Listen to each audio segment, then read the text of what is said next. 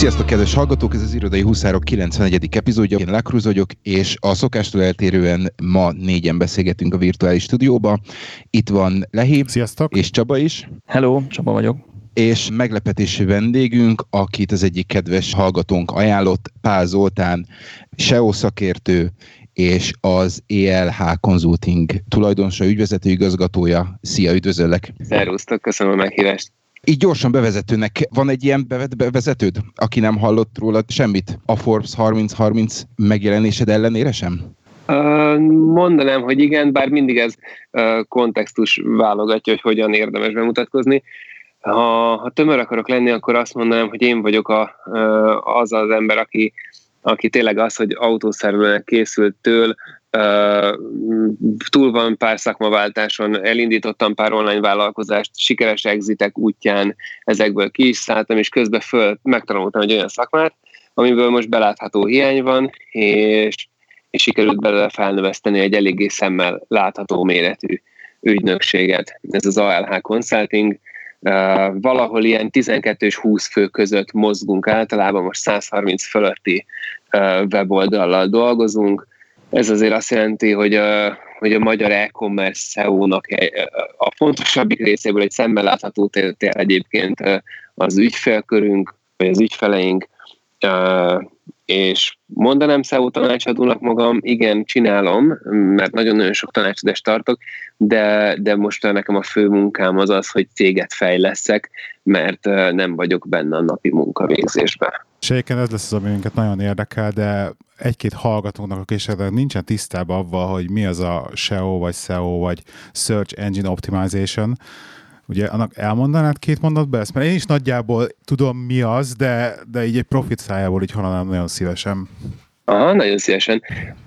Úgy néz, hogy ez egy nagy halmaz, egy olyan munk, vagy egy olyan marketing tevékenységnek nagy halmaza, ami mind arról szól, hogy dedikáltan az ingyenes találati listán sikerüljön az ügyfeleinknek elérni a lehető legjobb helyezéseket, helyezéseket különböző kulcakra, a lehető legnagyobb látogatottságot, és ebből következően, ha már ő is ügyes, akkor el tudjon érni belőle magasabb bevételt és profitot.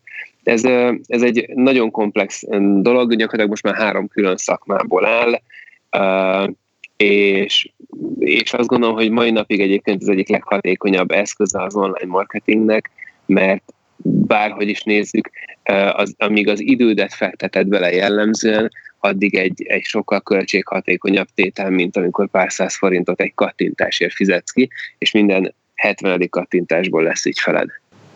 És ez, ez fontos, fontos mozzanat volt, hogy mondtad, hogy ingyenes része, mert hogy ugye fizethetsz, hogy első legyél a Google találati listán, csak az hirdetés, igen. Mélyen, mélyen a zsebedbe kell nyúlni, és az addig, addig vagy ott, amíg fizetsz.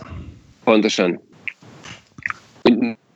A valóságban ez sem teljesen ingyenes, mert, mert én nekem egyik nagyon-nagyon fontos alapelvem, hogy, hogy ingyenes dolog nincs, mert valamivel mindenkinek mindig minden körülmények között fizetnie kell, abból általában abból fizetsz, amiből neked több van, vagy idő, vagy pénz, ennél több mással, hogy így mondjam, nem tudsz más pénzével tudsz fizetni, de az is valahol neked pénzbe kerül egyszer. Uh, vagyis az ingyenes találati lista sem ingyenes, ha beleteszed a munkát, energiát, azt az időt, és valamennyi feladatot kiszervezel adott, adott esetben hozzánk, összességben ez egy szemmel látható pénzkupacba fog kerülni a dolog, de kétségtelenül a Google oldaláról az a találati lista rész ingyenesen adott, és elméletileg a minőség fog ott mindenkit előrébb mozdítani. És ez fizikailag ez hogy néz ki? Tehát, hogy mi, mi ez a... Mi bocsánat, a... bocsánat, bocsánat, én, én ide, szeretném, ide szeretném beszúrni az, az egyik kérdésemet, és szerintem, szerintem e, hogyha ezen, ezen gyorsan egy kicsit nagy vonalakban, és a kevésbé hozzáértők számára megfogalmazva el, el tudod mondani, szerintem a Gábor kérdésre megkapjuk a választ, hogy mi a különbség a három ö, három ö, ö, SEO között. Ugye nálatok, illetve ö, említetted, illetve a weboldal is úgy van felépítve, hogy ö, technikai SEO, on-site és, és, és off-site. Ez, ezek, ezek között mi a különbség, illetve mi, a, mi, a, mi, mi, a, mi, mi az, a, az, a, az a folyamat, ami, ami, amivel igazán, igazán fogalmaztok, foglalkoztok? Ezek, uh, mik azok a lépések, ami, ami, ami minden egyes, egyes dologban, vagy uh, ezekben a fajtákban benne van? Abszolút. E, egyébként ez az, amit naponta négy kötőjel tíz embernek mondok el, úgyhogy ez, ez beláthatóan könnyű átadni. A három nagy terület az gyakorlatilag egy felelősségi kör, vagy munkafolyamat alapján felosztott munka, munkák halmaza, a, a technikai, az gyakorlatilag, mint technika érte, értjük azt, hogy fejlesztői vizsgálata az a weboldalnak, minden, ami a kódban szerepel, ami, ami a fejlesztési háttér, a, a motor, és minden olyan összessége, amire a, a, a fejlesztésed állapota, minősége, lehetőséget ad neked. Azért nem akarom annyiban definiálni a weboldal kódja, mert, mert ezen azért messze túlmutat a valóságban, mert abból, abból származik egy, egy, egy olyan következményrendszer, ami, amivel azért kell együtt élned, mert aktuális állapotú a kódod. Ez, hogyha egy webáruhá, ez egy bérelt motor esetleg, akkor jó eséllyel nagyon jó minőségre támaszkodhatsz, viszont kötött dolgokban kell gondolkoznod. Ha magad fejlesztetted, akkor viszont rettenetesen zsebben nyúlós, de ki tudod fejleszteni a tökéletest, csak nagyon-nagyon sok szakmát kell összevonnod ahhoz, hogy technikailag helytálló legyél. Itt akkor, az bocsi, arra kell igen? gondolni, hogy a kapcsolatgomb az ne JavaScript-be, meg, meg Flash-be legyen elrejtve, mert soha nem fog senki megtalálni a kapcsolat szóra keresve, hanem hogy legyen a Hát legyen kapcsolatra az mondjuk beláthatóan kevesen fognak keresni, de, de uh, gyakorlatilag még, még az is, hogy, hogy miben, miben rakod bele, az ide tartozhat. A valóságban ma már ennyire mélyre nem kell menni, mert már minden tökéletesen uh, értelmez a Google. Azt tudnám mondani, hogy, hogy a technika az a, olyan jellegű finomságokon áll, vagy bukik ma, hogy az oldalad, az mi, tegyük fel, hogy kész van egy alap olyan rendszer, ami a legtöbb kereső optimalizási szempontot figyelembe veszi.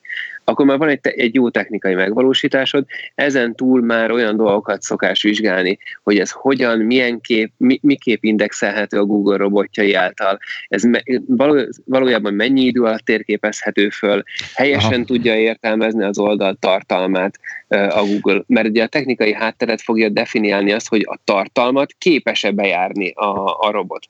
Ha technikailag nem olyan az oldal, hogy be tudja járni, akkor igazából fölösleges a tartalmi vagy on-site SEO kérdésre rátérni, mert, mert a technikánál már elakadunk. Tehát akkor, hogyha össze akarom foglalni, akkor ez, e, akkor ez, ez, ez az a fajta mondjuk úgy, hogy kódkészlet, ami, ami elősegíti azt, hogy minél egyszerűbben átfussanak rajta azok a, azok a dolgok, amik, amik az indexeléssel is, és később az értelmezéssel foglalkoznak? Alapvetően igen, hogyha, hogyha egy kicsit emberi példával akarunk élni, akkor ez a szerkezete az épületnek. Aha. Tehát, hogy mindent megtaláljon ott, ahol kell, és minél egyszerűbben körülbelül, ugye? Tehát most, Igen, maradunk és, az és helyesen akkor megfelelően legyenek, megfelelően legyenek kitáblázva a, a vészkiáratok, a, a, a tűzoltókészülékek, stb. stb. És így akkor, van, akkor ez van, egy borzasztó puta példa, de, de akkor ezt jelenti, ugye? Nekem egy olyan kép van a fejemben, amikor így a curling pályán a kefével rohannak így a nagy korong előtt, és akkor tisztítják neki az utat, hogy minden könnyebben menjen. hát ezt miután az Zolék megcsinálták, igen, de Zolé, Zolék a kefélék, kefés. Igen, igen, de egy kicsit tovább forogva ezt is, így nekem egy olyan kép van a fejemben, hogy hogy, egy, hogy a Google-nem valaki izé, a bajuszos engineer átír valamit, hogy már kicsit másra fog működni a robot, hogy nektek arra egy azonnal reagálni kell, rossz, ezt rosszul látom, tehát nagyon-nagyon pörögni kell avval, hogy hogy, hogy, hogy működnek ezek az indexelő robotok? Ma már kevésbé, bár mondjuk azért volt idén is egy-két olyan változtatás, amit azért érvényesíteni kellett kb. az egész ügyfélkörünkön.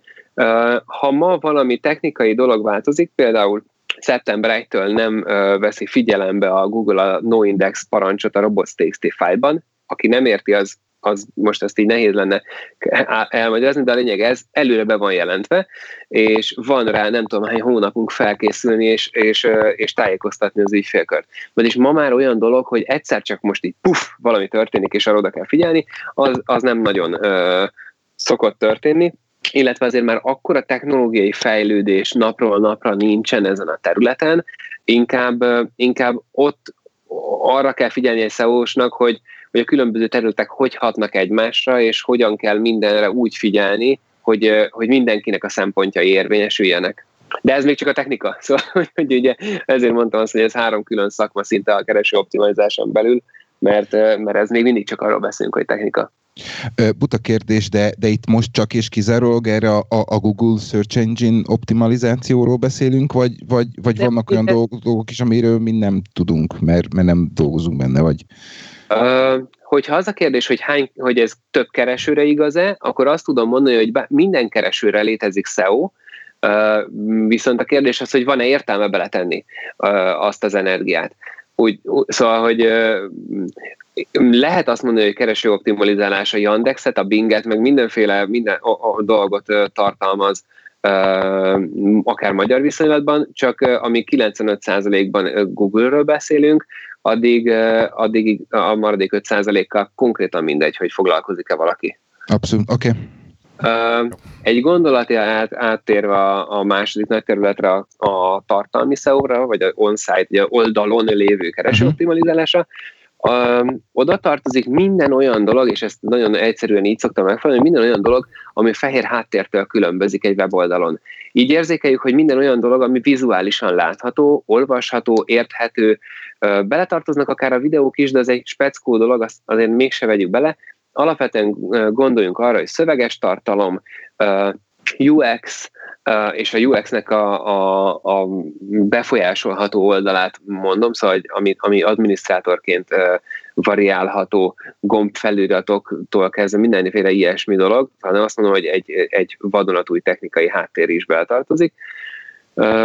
Vagyis az, amihez én, mint felhasználó információt tudok rendelni. Ez gyakorlatilag az on-site ha, itt érezzük azt, hogy ez azért egy külön felelősségi meg szakmai terület, mert, mert ez egy egészen más embert kér. Itt már nem a kódban babrálsz, itt nem fejlesztgetsz, nem fejlesztesz automatizmusokat, ami leveszi különböző ponton rólad a terhet. Itt már azzal foglalkozol, hogy hogyan szövegez föl dolgokat, ott az hol, helye, hol helyezd el, hogy a hajtásvonal fölött vagy alatt, ha fölött, akkor oda mennyi az elégséges, és mennyi a követel, megkövetelt, ha a hajtásvonal alatt, akkor ott mi az elégséges, és mi a megkövetelt. Ugyanez hogyan néz ki mobilon, és igazából egy nagyon fontos dolog, hogy most már szinte csak a mobil az, ami, ami irányadó, Persze a desktop is nagyon-nagyon jelentős dolog, de hogy ma már mobil robotok néznek meg mindent elsőre.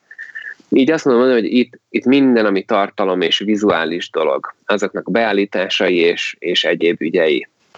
Ide van egy kérdésetek. Nem, nincs. És akkor a, az harmadik? Az az offsite. Az offsite kereső optimalizás, vagy offsite SEO az a terület, ami már minden esetben az oldalon kívül van, és általában mi vagyunk rá a megoldás. Amíg egy weboldal kicsi, vagyis még, még időtöblete van, addig jellemzően azt lehet mondani, hogy időből e, és e, így az idő alatt befektetett munkából kompenzálható ennek a területnek a helytállása, Egyébként, hogyha egy weboldal már forgalmas, forgalmat bonyolít a vállalkozásnak is, szóval nem csak az, hogy látogatott, akkor általában már erre a területre nem szoktak odafigyelni, vagy nem tudnak energiát szánni. Ez a terület abból áll, hogy milyen oldalon kívüli jelek mutatnak, vagy milyen oldalon kívüli dolgokat ismer föl a, a Google az oldal vonatkozásában. Ez ki, azért nem azt mondom, hogy linképítés, mert most biztosan van csomó hallgató egyébként, aki azt mondja, hogy tehát az offsite SEO az linképítés. Igen, a kereső optimalizálók 99%-a azt mondja, hogy ez 100%-ban linképítés. Ez definíció szerint nem igaz ma már, mert nem csak az számít, hogy az online térben hány darab, milyen minőségű és milyen beállítású link mutat egy weboldalra, hanem az is már egy jelentős és, és a Google által pontosan értelmezett tényező, hogy hogyan beszélnek rólad, még hogyha nem is képződött link. Nekem volt idén olyan tesztem, és akkor itt arról beszélünk, hogy link nélküli említések, ez az elméleti szakmai neve, olyan tesztem, hogy mit csinál az oldalam akkor, hogyha, hogyha egy, egy nagyon jelentős oldalon link nélkül egy tartalomban megjelenik a márka nevünk, mint ALH Consulting Kft. Volt olyan, amikor egy dedikált aloldal, ami, ami jellemzően arról szólt, mint ami kapcsán minket említettek, 40 helyezést javult, csak azért, mert olyan kontextusban említettek minket. Volt, ahol 10, 20, akármi. Vagyis már az off... Igen? Itt, itt például ilyen a, a, a, a, a cég nevének a megjelenésére, különböző fórumbejegyzésekre, vagy, vagy review oldalakon való megjelenésekre kell gondolni? Ö, akár. Gyakorlatilag azt tudom mondani, hogy bármi, ami szöveges tartalom, és abban nagyon-nagyon pontosan egyező, vagy vagy, vagy nem pontosan egyező, de teljesen egyértelmű márka említés történik. Aha. Az én esetemben, mondjuk amikor a Forbes-on beszéltek rólam, ugye kim voltam a Forbes Online-on, ott volt, hogy ANH Consulting, még aznap voltak helyezési javulásaink. Uh, és, a, és azok tartósan meg is álltak. És ez, és ez azért, azért lehet, mert mondjuk a Forbesnak megvan az a fajta mondjuk elismert státusza, hogy ami a Forbes hasábjain megjelenik, az viszonylag ö, helytálló és, és egyszerűen körülhatárolható. Tehát a, a link, a, a nem létező linképítés az, az, az viszonylag nagy találati ö, pontosságot ad? E, e, e ezek úgy, ilyen, úgy, ilyesmire kell gondolni? Amikor link képződik, akkor ez egy nagyon direkt, egyirányú kapcsolat, és egyértelműsíti a link adó és a linket befogadó, vagy a linket kapó fél közti kapcsolatot. Amikor ugye csak az van, hogy beszélnek, vagy e, beszélnek rólad, és említenek, akkor az egy nehezebben megfogható dolog, de hogyha egy, egy nagy hitelességű, és a hitelességet Igen. is egyébként mérni lehet kereső optimalizálásban, de egy nagy hitelességű hely beszél rólad, és, kimond, és leírja a márka nevedet, akkor még hogyha egyébként az negatív kontextusban is van, de, de valamilyen uh, híres dolog beszélt rólad, ez a Google számára egy egyértelmű jel, uh, amit összekapcsol a te oldalad uh, hitelességével. Ez a mai, ma egyébként ez még egy elhanyagolható tényező, de, de állítólag, vagy legalábbis az a mondás, hogy ez egy értelmezhető tényező fog válni 5-10 éves távlatban. Szerintem még ha. hamarabb is, mert már itt van a jelenünkben. Egy, egy kérdés, hogy a Google nézi, hogy az emberek mire kattintanak? Tehát, hogyha kereső optimalizálásra a te céged ötödik a találati listán, de mindenki arra kattint, az, az befolyásolja a helyezésedet? Abszolút. Egy ilyen kis körkörösség, mint a rádióban a, a top listát. Én sosem értettem, hogy azt játsza a rádió, ami a top listán elől van, és az van a top listán elől, amit játszik a rádió. Tehát, hogy ez egy ilyen önmagát definiáló.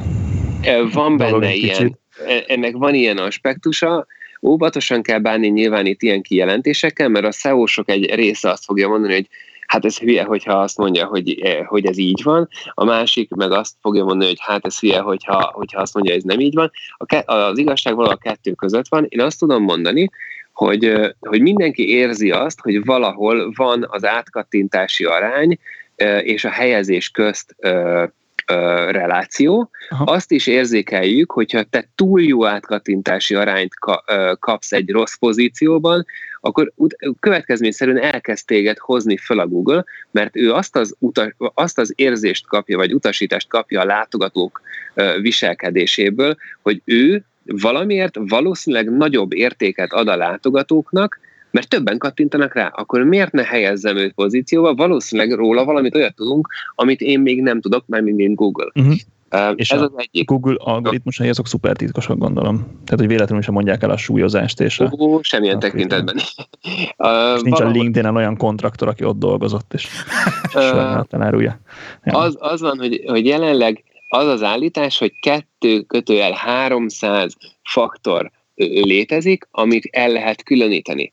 De már volt azért olyan állítás, hogy minden egyes amit, dolog, amit faktornak tudunk beállítani, annak van nagyjából átlagosan 50 alpontja. Most ezt szoroszt fel, hogy akkor 10-15 ezer dolog nagyságrendjében kell gondolni. Igen, és mindig mást ér.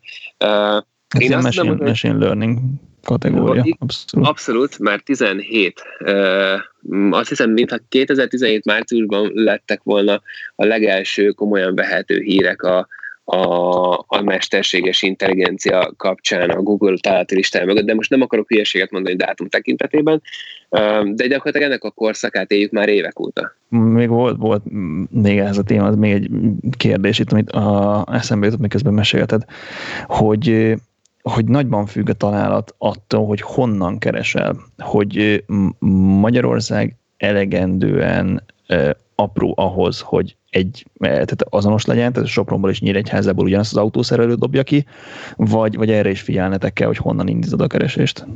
Mindenképpen ez az olyan apró, ez annyira pici helyekre is lehet, le lehet szűkíteni, hogy ha mondjuk keresel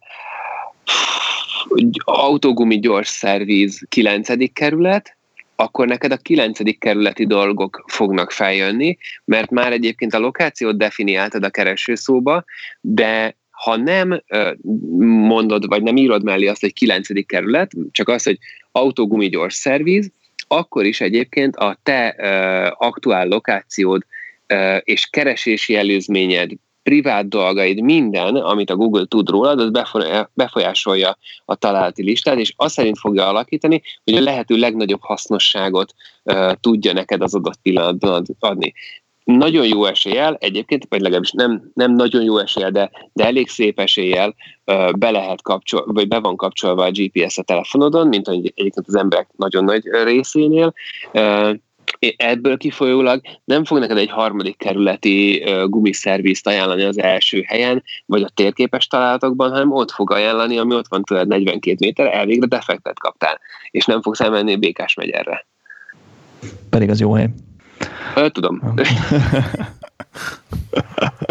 Úgyhogy nagyjából a találati lista az egy teljesen szubjektív dolog.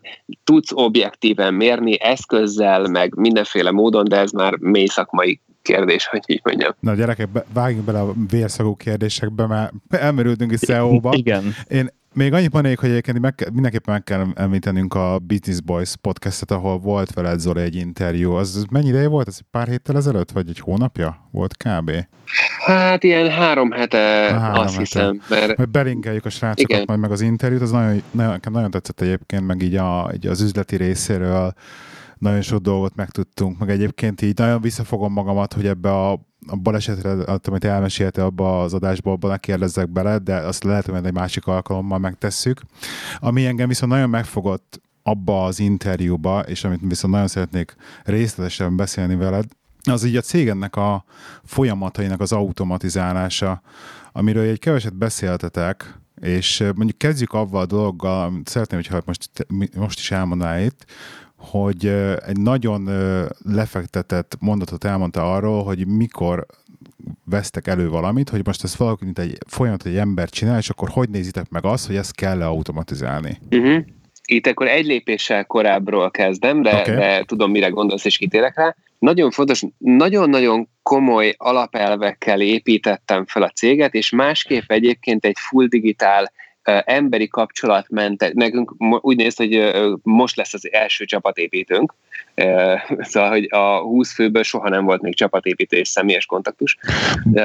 Bocsánat, bocsánat, csak még itt, itt, itt még azért én belekérdeznék, hogy ugye nincs irodátok, tehát mindenki, nincs, mindenki nincs, remote, remote-ban van, ugye? Hát, tehát ez azért, ez azért egy eléggé, eléggé érdekes faktora a, a, a történet kereksége miatt hogy ugye nincsen, nincsen a, a, a kollégák között kapcsolat, személyes kapcsolat nap, mint napi, face-to-face. Nincs, egyáltalán. És hány, hány főről beszélgetünk? Hát 12 és 20 fő között mozog ide-oda, annak függvényében, hogy milyen terhelés alatt vagyunk, milyen az automatizáltságunk szintje, és mennyi mennyi egyéb olyan dolog van, amivel még törődni kell. Ezt most így nehéz elmagyarázni, de, de azt mondom, hogy 12 és 20 fő között, és a mi piacunkra jellemzően nagyon gyakorlatilag állásban én senkit nem tartok, mert, mert az állás az én szótáramban eltartottság, és ez csúnyán hangzik tőlem, én ezt értem, de, de nálunk szinte mindenki uh, uh, alvállalkozói státuszban van, még ha egyébként szinte csak nekünk dolgozik, vagy 90%-ban nekünk dolgozik, mert, mert a teljesítménybér az, az nagyon-nagyon komoly alaptétele a vállalkozásnak. És akkor itt hadd kanyarodjak vissza ahhoz, hogy nagyon pontos szabályrendszert fektettem le már az elején. Nekem vannak ilyen ö, ö, dolgaim, ez igazából ilyen 5-10 szabály a cég életében, ami mentén azt mondtam, hogy elkezdem ezt építeni. Csak párat ebből kiragadva. Egyik, nem lehet a munkatársak között személyes kapcsolat. Ezt, ké, ezt megszektük, most ezen a héten volt belőle probléma, korrigálni fogjuk. Ha megszeged a saját szabályodat, az nem bűn, de, de fel kell tudnod ér, ér, ér, ismerni és magadnak bevallani. Kettő, kizárólag home office, és kizárólag e-mail kommunikáció, telefon nincs a cégben, a, telefon, a cégben egyedül velem lehet telefonon beszélni, és, és velem is jellemző csak akkor, amikor én kezdeményezem. Bocsánat, bocsánat Zoli, hogy itt, hogy itt bele, belekérdezek, ez a személyes kapcsolat, ez az, hogy a kollégák egymással nem beszélhetnek? Nem is tudnak egymásról. Oké. Okay. Tehát a, a, egy, egyed, egyedül te, te vagy az a cégnél az az ember, aki tudja, hogy ki az, aki neked dolgozik? Ezt kell? meg, meg Lea egyébként. Okay. Alapvetően nem vagyok ott a operatív működésben, ezért nyilván ő tudja a, a munkatársak adatait, de nagyon fontos, úgy képzeld el, hogy azonos hierarchikus, hierarchikus szinten lévő munkatársak egymásról nem tudnak. Vagyis egy szövegíró egy másik szövegíróról nem tud. Ez, ez nagyon érdekes, ez tiszta ilyen maffia berendezkedés, hogy tudod, hogy ilyen fölött. Köszönöm, hogy nem nekem kellett ezt kimondanom. És, és sem, semmi másról nem tud. Hát figyelj. Uh... Csomagot, elviszed a csomagot, ne bonts ki, ennyi, kész. Csoptam. Ez egy érdekes uh, meglátás, ezt, ezt is majd vizsgáljuk, de ennek egyébként nagyon fontos uh, uh, ez egy elszámolási és elszámoltatási rendszer kérdés, mert ha valakinek olyan dologgal teendője van, ami neki nem a teendője, az veszteség, és mint veszteség, azt én nem szeretném viselni. Sem a munkatárs, mert neki meg nem bértétel. Tehát Mondok innentől, egy... kezdve, hogyha, innentől kezdve, hogyha egyértelműen van határolva, hogy neked csak is kizárólag azok a feladatok érkezhetnek meg, amire Semmi mással nem is tudsz törődni. Akkor, akkor innentől kezdve ugye eléggé be van határolva az, hogy, hogy mennyire lehet produktív a kollega, hiszen csak a saját dolgát kell megcsinálni, és az vagy, vagy van kész van, vagy nincs kész. Pontosan, és ebből egy következő nagyon érdekes és általam eh, magamnak megfogalmazott, és nagyon sokakból szimpátiát kiváltani nem tudó ö, eh, alaptételem, hogy a kreativitás az gyilkolja a profitot. Nekem ne kreatívkodjon senki. A, Várjál, ezt mit, mit, csinál egy, mit csinál egy szövegíró? A szövegíró az meghatározott folyamatrendszer és szempontrendszer alapján el kell készítse egy 2500 kötője 3000 karakteres anyagot, úgy, hogy Bocsánat, ott van... Ez egy, ez egy report arról, hogy ti felméritek, hogy a, a cég hol tart, vagy pedig ez egy konkrét olyan szöveg, amit majd kitesznek a weboldalra, és a robotok könnyen rátalálnak? Utóbbi. Utóbbi. Aha. Ez egy szöveges tartalom egy weboldalra, vagy média oldalra, vagy, vagy az ügyfél saját oldalára, de, de minden le van specifikálva neki, minden információ eljut, és ugyanazon a felületen ott van. És ez, uh, hogy a szövegíróid írják, ez azt jelenti, hogy a, a SEO tudás az fontosabb, mint a, a szakmai tartalom ahhoz, hogy valaki meg tudjon írni egy, egy keresőre optimalizált mm. cikket, vagy ez, akár, ez akár tartalmaz oldalra. Az a gond, hogy ha én erre elkezdek válaszolni, az 40 perc, de, de azt kell mondani, hogy inkább szöveget kell tudnod írni, Hm. És hogyha jó a folyamatrendszer, amit a szövegírás közben követsz, amit a mi felelősségünk odaadni neked, Aha. akkor egyébként nagyon minimális kereső optimalizási tudást uh, kell neked magadéne, magadévá tenned. Uh, az, az NLG, a Natural Language Generation, az jelent bármiféle jövőképet nektek? Ilyen pénzügyi beszámoló riportokban már így elég előre haladott a a dolog. Lehet, Igen, hogy nem egy... annyira szofisztikált még, mint egy, egy, egy humán uh, húsvérember, de szerintem még egy pár nem, belül... de, de ez két-három éve téma Aha. egyébként SEO-s körökben, úgyhogy egyébként ott van a, a dolog a, az emberek uh, szájában, vagy a mondataiban. Szóval egyébként igen, ez, ez, ez egy tényező lesz, de amíg 20 millió karaktert írunk uh, egy ebben az évben nagyjából, addig, addig ehhez egyelőre még kell az ember. Na de nem akarom jó, ez, ez világos, világos, ez ügynek mondani, de nekem van egy ismerős, akinek fordító irodája van, és az hasonlóan működik, hogy megvannak a bejáratott csatornája, hogy ha spanyol-angol, akkor őt hívja, ha meg, ha meg nem tudom, és a portugálról az kell, akkor meg őt hívja, és nem kell, hogy a fordítói ismerjék egymást, kiadja munkáját is meg, mhm. meg szervezi. Zoli a saját véleményed szerint ez a, ezek a szabályok, hogy nincs egymás között kapcsolat, stb. Neked, tehát vagy is te vagy a központja a cégnek, és beleágozik ki mindenki. Ez meddig szkélelhető? Tehát, hogy ezt lát, ez végtelenség szkélelhető szerintem, vagy lesz egy pont, ahol érzed, hogy ennek azért lesz egy fizikai határa, hogy muszáj lesz már ezt a felelősséget úgymond megosztanod, és muszáj lesz be, beépíteni ezt, ezeket a szabályokat megszegned úgymond valamilyen szinten. Egyrészt nagyon fontos, hogy, hogy nem én vagyok a csillagpont, ez egyébként a balesetem után dőlt el, hogy soha többet nem leszek csillagpont, mert hogyha én dolgozom mások helyett, és nem rendszer, vagy, vagy nem valaki más dolgozik mások dolgain, akkor ez ugye nem skálázható soha és most az a, ez nyilván nem csinálható a végtelenségig. Az a szisztéma, amiben mi dolgozunk, az azért skálázható, és azért sokkal skálázhatóbb, mint bárki az országban, és nem véletlenül mi tartunk itt, és nem más az, ebben az országban, az erre, erre a helyzetre, munkaerőpiaci környezetre, országon belüli viszonyokra és keresőoptimalizási szituációra szabott szempontrendszer, ez azt tudom mondani, hogy végtelenségig nem skálázható, de sokkal tovább skálázható, mint amit az ország elkérhet tőlünk. Itt akkor érezzük, hogy van egy gátja, de azt is látni kell, hogy vajon én akarok-e az országon kívül dolgozni. Erre viszont egyértelmű nem a válaszom. amíg a magyar piac tudja nekem a volumen munkát produkálni, addig, addig én nem szeretnék kimenni az országon belül, következményszerű, hogy az, a magyarországi viszonylatokra korlátlan léptékig skálázható.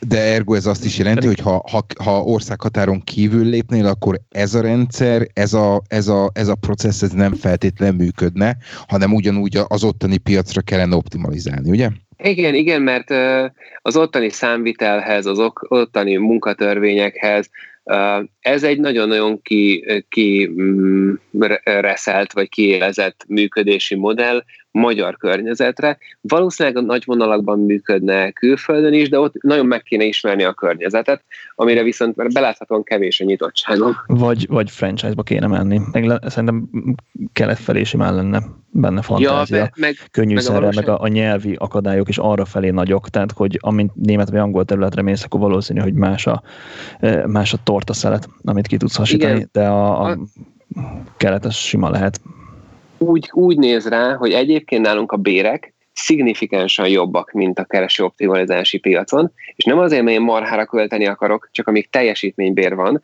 addig be van tervezve a szolgáltatásba, és nyugalommal elmerem költeni a munkatársra. Vagy, Világos. És amikor valaki keres sokat, akkor, akkor az, az az ember valószínűleg megkapható lenne teljes állásban, sokkal olcsóbban, vagyis egyébként egy, egy nem, tej, nem ennyire teljesítménybéresített, nem ennyire gyárt, gyártói felépítést követő cég struktúrában külföldön is lehetne ezt csinálni, mert benne van a nyereségtartam, de az egy egészen más környezet, és, és én abban nem érzem magam komfortosnak. Én azt tudom bérezni, ami el van végezve, én nem értem, hogy mi az a szabadság. Én nem értem, hogy mi az a szülési szabadság, nem értem, hogy mi az, amikor beteg valaki. Mert az nincs eladva. Következményszerűen azt nem tudom bérezni. Hát ez a, ez a szociális háló, amit a e, nagyobb cégek biztosítanak. A, Így van.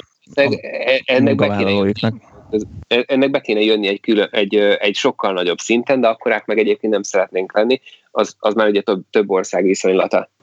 Ö, visszatérhetünk akkor a... Igen, a... igen, igen. Még hagyd kérdezzek ide bele egyet, hogy mert itt, itt ez akár Csabának is, meg Zolnak is szól ez a kérdés, hogy motivációs szinten a kontraktorokkal nem szokott lenni probléma? Tehát, hogy egy, amikor tényleg konkrétan csak is kizárólag egy ilyen egy nulla személyes kapcsolattal vagy egy cég, céghez kötve, és lényegében csak és kizárólag effektíve a pénzért csinálod azt, amit csinálsz, akkor nincsenek ilyen motivációs dolgokkal problémák? Én, én a hat, a hat, hat évig voltam kontraktor, és ilyen motivációs dolgom soha nem volt, sőt, inkább az volt, hogy meg kellett küzdjek minden nap azért, hogy másnap is engem akarjanak. Tehát, hogy nem is tudom, egy, nincs benne, egy igen, példa. Nincs benne a képletben. A pénztárcámon kívül egy, egy változás, amióta permanens vagyok, hogy szabadságon nulla perc alatt kapcsolok ki, míg kontraktorként még akkor is néztem a telefon, néztem az e-mailt, van-e valami, hogy tudok segíteni, hogy biztosan, biztosan ott legyek a radaron. Így van. Ez, ez tök, tök érdekes, mert ugye én, én pont, pont most tanában kacsingatok a felé, hogy, hogy, hogy kontraktori pályára lépjek, és, és nekem pedig pont az a motivációm, hogy, hogy minden egyes nap valamilyen szinten ott lenni az egyen, és nem belekényelmesedni abba, hogy ma megint valaki elszúrt valamit, és majd, majd holnap megcsinálja valaki, mert nekem így is úgy is megvan a pénzem. Ez meg lesz abszolút. Úgyhogy... Azt kell látni, hogy, hogy ilyen szituációban a motiváció az egy nem létező eleme a képletnek, mert személyiségében egy, egy alvállalkozó az nem, az nem egy motiválandó elem a rendszerbe. Aki motiválandó, az valahol egyébként el fog kopni. Egy alvállalkozót nagyon egyszerű dolgok motiválnak, és fantasztikus dolgok, mert meg tudjuk nekik adni. Egyik, egy ponton kelljen vagy egy felületen kelljen munkát végeznie. Vagyis ne nehezítsük az életét azzal, hogy számítógépen, te- telefonon, ebben a rendszerben, abban a rendszerben adminisztrálva, ezt, ezt használva, e-mailezés, Következő, ki legyen fizetve, ne legyen rajta sales teher, ne legyen rajta financiális teher, ne legyen rajta ügyfélkapcsolati teher. Nálunk a szövegírók nem tudnak kapcsolatba lépni az ügyféllel, és fordítva se. Mert a szövegírót nem az égeti ki, hogy dolgozni kell. Nem az, hogy kreatívnak kell lenni a saját keretein belül, mert hogy miről ír, hanem az, hogy az ügyfélnek a ügyféllel való beszélgetést elviselje. Neki nem munkája ha odaadod neki, ki fog égni, és el fog menni. Ezt, ezt nagyon érzem. Most van egy, van egy IT-s csapatban, akivel most már csak én beszélek, mert az, az, az lett a jó megoldás, hogy, hogy legyen egy, egy single point of contact, én vagyok a Spock, uh, és akkor, hogyha bárkinek kell valami az IT sráctól, akkor az nekem szóljon. Ennyi. De, de, de akkor ezt, e, e, erre legalább akkor nem, nem csak én, én tőlem jön a... Igen, erre még elő is teljesen hülyét kapott, hogy ráírtak Skype-on, Whatsapp-on, e-mailen, SMS-ben, ez minden csatornán minden ember. És ő, kapott ő... egy új tiketet is, biztos, ami biztos. Ja, ja.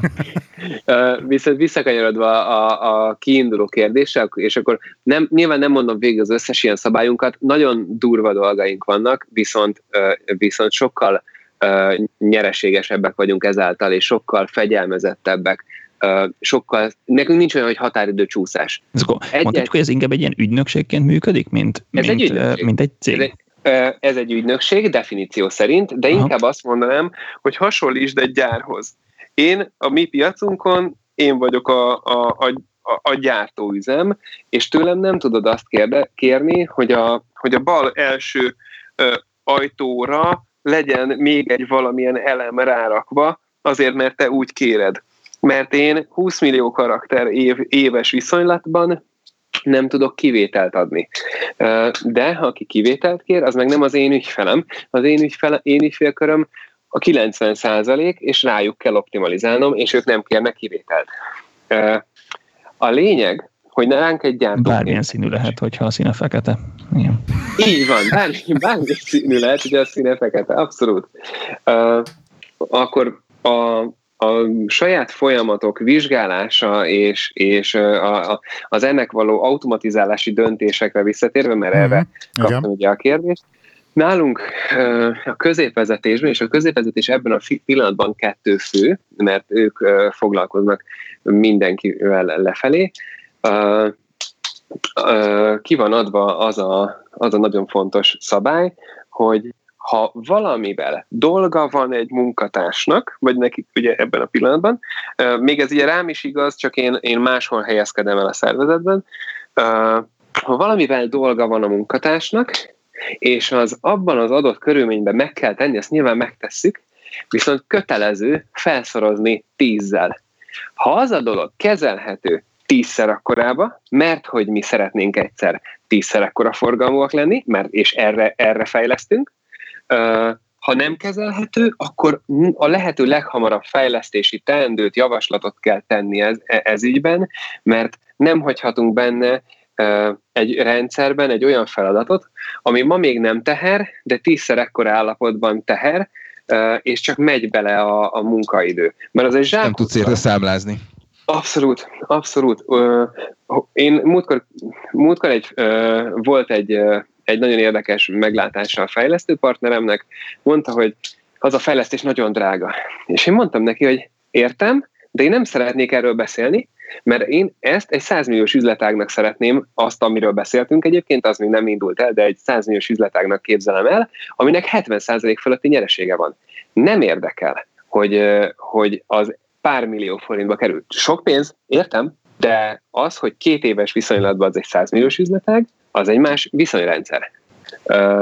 Ez és sima hogy return, return of investment. Ja. A, igen, egyrészt nagyon szemmel látható a különbözet, másrészt, hogyha abban nekem, vagy valamelyik fontos munkatársnak bele kell tennie minden hónapban 20 munkaórát, az a gyakorlatban 240 munkaóra egy évben, amit mi nem úgy súlyozunk, ahogy egyébként a magyar marketing ügynökségek, hogy 10-15 ezer forintos óradíj, mert akkor az még egy elviselhető veszteség. Én ezt úgy nézem, hogy arra az időre eladható szolgáltatási kapacitásunk az mit hozna. És az viszont egy nagyon-nagyon veszélyes összeg, akkor azt a 240 órát évente nem veszíthetjük el azzal, hogy aktát tologatunk, vagy valamit nyomkodunk. És ugye, amit a Igen? számítógépes rendszerbe fejlesztetek, a, abban van ö, jó, persze, hogy van benne rizikó, de hogy azt hogyan kezelitek, tehát hogy hogyha a rendszer megáll, vagy az új funkció kinyír egy korábbi funkciót, vagy, vagy hát mi, mi nem volt még mód, ilyen is. Veszélyes módban játszunk, mert uh, nincsen tesztkörnyezetünk. Uh, ami azt jelenti, hogy bármilyen, fej, fej, igen, bármilyen Én is leütöttem. Bármilyen fejlesztés elkészül, a, a rendszerünk egy, egy, mm, egy sajátossága miatt, az kimegy élesbe. Viszont uh, egyrészt tudunk azzal játszani, hogy hány munkatársat fektetünk rá, mert akkor nem tíztől jön vissza az, hogy gyerekek ez nem működik, mert a két rendszer egymás mellett ö, működhet, mert ugyanazzal az adattal dolgoznak, csak az egyik gyorsít valamit. Most egyébként van is így egy felületünk tesztben, már pár írónk rajta van, Szerintem és... is az, a, is az a, probléma, hogyha egy új funkció nem működik, hanem inkább az a probléma, hogy egy új funkció elront egy régi funkciót. De én is jártam egy... itt, amikor single environment, és akkor minden megy élesbe, veszélyes. veszélyes nem? Abszolút, abszolút az, de, de e, e, ezt a pontot mi nem tudjuk megkerülni. Mert hogy egy olyan irányítási rendszer van középen, e, ami ebben a pillanatban mini CRM alapon működik, mi a mini CRM-et halára tákoltuk, nem igazán CRM-ként funkcionál, hanem valami egészen más dologként, aminek nincsen tesztkörnyezete nem tudjuk, nyilván egy másik minicérem előfizetésen lehet, hogy tudnánk tesztelni. Ebben a pillanatban nincs akkora kockázata, mint újra drótozni egy másik fiókra, vagy legalábbis mint amekkora annak a terhe. Szóval amíg nem egymásra épülő rendszerek vannak, vagyis hogy az A rendszerre ráépítem a B-t, hanem ezek általában paralel rendszerek, vagy a folyamat elszeparált részeim vannak, addig kicsi az, az, az azonnali lesbeküldésnek a kockázata. Ha át ráépítem B-re, akkor ott, ott, ott tudnak hibák következni, de nekünk különböző állapotokra vannak specifikus rendszereink, és az adott állapotra, hogyha nincs benne automatizáltság és beleteszünk, akkor az nem, nem nyúl a többi, többiekhez. Ez azért, azért van egy, azért egy napi bekapott javaslok. Van, van minden, minden. Szerencsére azért szóval nem, nem tudsz kezelni száz fölötti céget, hogyha, hogyha nem figyelsz ilyen dolgokra, de, de nyilván ennek vizsgáljuk a kockázatát, Tudom is, hogy egyébként egyszer ki fogjuk nőni ennek a kereteit, de, de amikor nincs jobb eszközpark, vagy nincs jobb kalapácsod a dologra, csak ez a kalapács, addig ezzel kell együttelni, aztán majd, hogyha bele tudunk tenni sokkal nagyobb pénzt, és sokkal nagyobb és masszívabb dologba, akkor lehet, hogy annak fogunk nyilván neki igen, Igen, nehéz, mert bármi, ami, ami dobozos szoftver, az biztos, hogy korlátozott, és azt akarja, hogy te változtass meg a folyamataidat, hogy tud használni a dobozos szoftvert, és bármi, ami még otthon fejlesztett, az igazodhat hozzá teljesen, csak, csak magába foglalja a rizikót. Igen, aláírom, át, át, átlépünk rögtön egy másik nagyon erős törvényemre, és ezt tanultam mástól, nem magamtól találtam ki, hogy ahhoz, hogy te szintet lépj egy vállalkozással, a, nem a saját szintedre kell megfogalmaznod rendszereket, és nem a saját szintedre kell ráépítened egy másik szint rendszerét, hanem a saját vállalkozásod kell, kell annak a szintnek az eszközkészletére átemelni. Vagyis, hogyha mi a, a pre-mini CRM időszakunkra el akartunk kezdeni fejleszteni, iszonyat nagy pénz volt, soha nem is haladtunk vele sem erre, mert a mi működési modellünket akartuk leautomatizálni. A, a, most a mini CRM korszakban, hogy így mondjam, mi felismertük azt a tényt, hogy nem az a növekedésünk ö, ö, ö, kulcsa, hogy az akkori folyamatrendszerünket felgyorsítjuk, hanem hogy egy következő evolúciós pont eszközkészlete, ami már működik, arra ráhúzzuk a mostani ö, termelést, ö, az ő új rendszer szempontjait figyelembe véve. Ezt így nehéz ennél mélyebben érzékeltetni, de, de a szintlépés az mindig egy, a, a, ezen a szinten nem tud lenni egy, egy saját fejlesztésű rendszer, mert drága, és beleesik az ember abba a hibába, hogy a, a saját rendszer ö, olyan lesz, mint a meglévő rendszer, csak egy picit automatább, és nem tudsz be És nem ez, ez egy... Egyébként, bocs, még azt ide akartam mondani, hogy ez egy, ez egy örök uh, dilemma, hogy a saját fejlesztés az teljesen flexibilis, de emiatt aztán naponta csavargatod és reszelgeted, ami, ami mindenképpen hordoz magába uh, némi veszélyt ha pedig, ha pedig valami nagyobb és dobozosabb felé mozdulsz, vagy, vagy ritkábban engedsz meg változtatásokat a rendszerben, akkor nem leszel annyira agilis, nem leszel annyira rugalmas, viszont van egy sokkal stabilabb rendszered. Ez így van. Hát, Azt kell látni, hogy minden rendszer behoz egy tudást. A, a mi, mi szintünkön nem volt meg az a tudás, amivel most rendelkezünk, hogy egy mini CRM alapú gondolkodásmódunk van. Mert nem volt ott az a, az a folyamattervezési és folyamatfejlesztési tudás, amit a mini CRM hozott nekünk, mint, mint rendszer, és amire rákényszerített minket. Ha magadnak fejleszted, elkezded magadra szabni, a saját gondolat, és nem, nem jön be új ö, tudás. És, és, ha nem és állsz hozzá eléggé nyitottan, akkor, akkor hajlamos vagy beleesni abba, abba, abba a csapdába, mint amiben mi is beleestünk, hogy az ez, ez íz lesz az új tubi ahelyett, hogy, ahelyett, hogy a rendszer, rendszer által uh, nyújtott uh, új gondolatokat, vagy esetleg új, új funkciókat megpróbáld beemelni a saját, saját pro, uh, uh, napi, napi processzeit közé. Abszolút. Most egyébként napi, napi tizen, hát ilyen napi tíz környéki uh, új uh, minőségbiztosítási pont, új feladatfajta, új folyamat uh, elem készül el, napi tíz, ami azért van, mert, mert átálltunk egy új gondolkodásmódra. Na mindegy, ezen még tovább tudok menni órákig, de, de szerint. Na, ide bekérdeznék akkor, hogy két kérdés egymást rögtön, hogy kb. milyen korabeliek a kontraktorjaitok, hívjuk így a vállalkozóitok, és ez, ahogy én éreztem az előző beszélgetésben, mert most ebből is, hogy, rettenetesen gyorsan fejlődik a cég meg a rendszer körülötte, hogy ezt mennyire jól viselik az alvállalkozók, hogy egy folyamatosan változó rendszerbe kell dolgozniuk. Uh, másképp kérdezem, vagy más, fel, felteszem a te kérdésedet uh, uh, picit úgy, hogy benne van a válasz. Jól, okay. viselik-e a, jól viselik-e az alvállalkozók azt, hogy egyre könnyebb és gyorsabb a munka ugyanannyi pénzért? Oké. Okay. Szerintem ezzel egy picit közelebb jutottunk a válaszhoz. Én nagyon-nagyon nagy pénzt ölök abba, hogy, hogy az ő munkájuk könnyebb, gyorsabb, érthetőbbé váljon, és, és ugyanannyi pénzt keressenek ugyanazzal a teljesítménnyel. Akkor, bo- bocsánat, csak itt akkor, akkor lefordítom magunkra, tehát az, te a saját költségeden növeled az ő produktivitásokat, ami végül Abszolút. is nálad fog realizálódni profitként. Persze, mert én annál több szolgáltatást tudok eladni. Oké. Okay. Én, én, én ezért mindig, amikor valaki arról beszél, hogy nőnek a bérek, és én, én, én valami fogyatékos nézek rá, hogy mi ez, hogy nőnek a bérek, és nőnek a bérigények, és az egyre több. A hatékonyságot növeled vele? És így néznek rám hülye szemekkel, aztán rájönünk, hogy nem én vagyok egy, a, a, a problémás. Te vagy, te vagy az UFO, igen.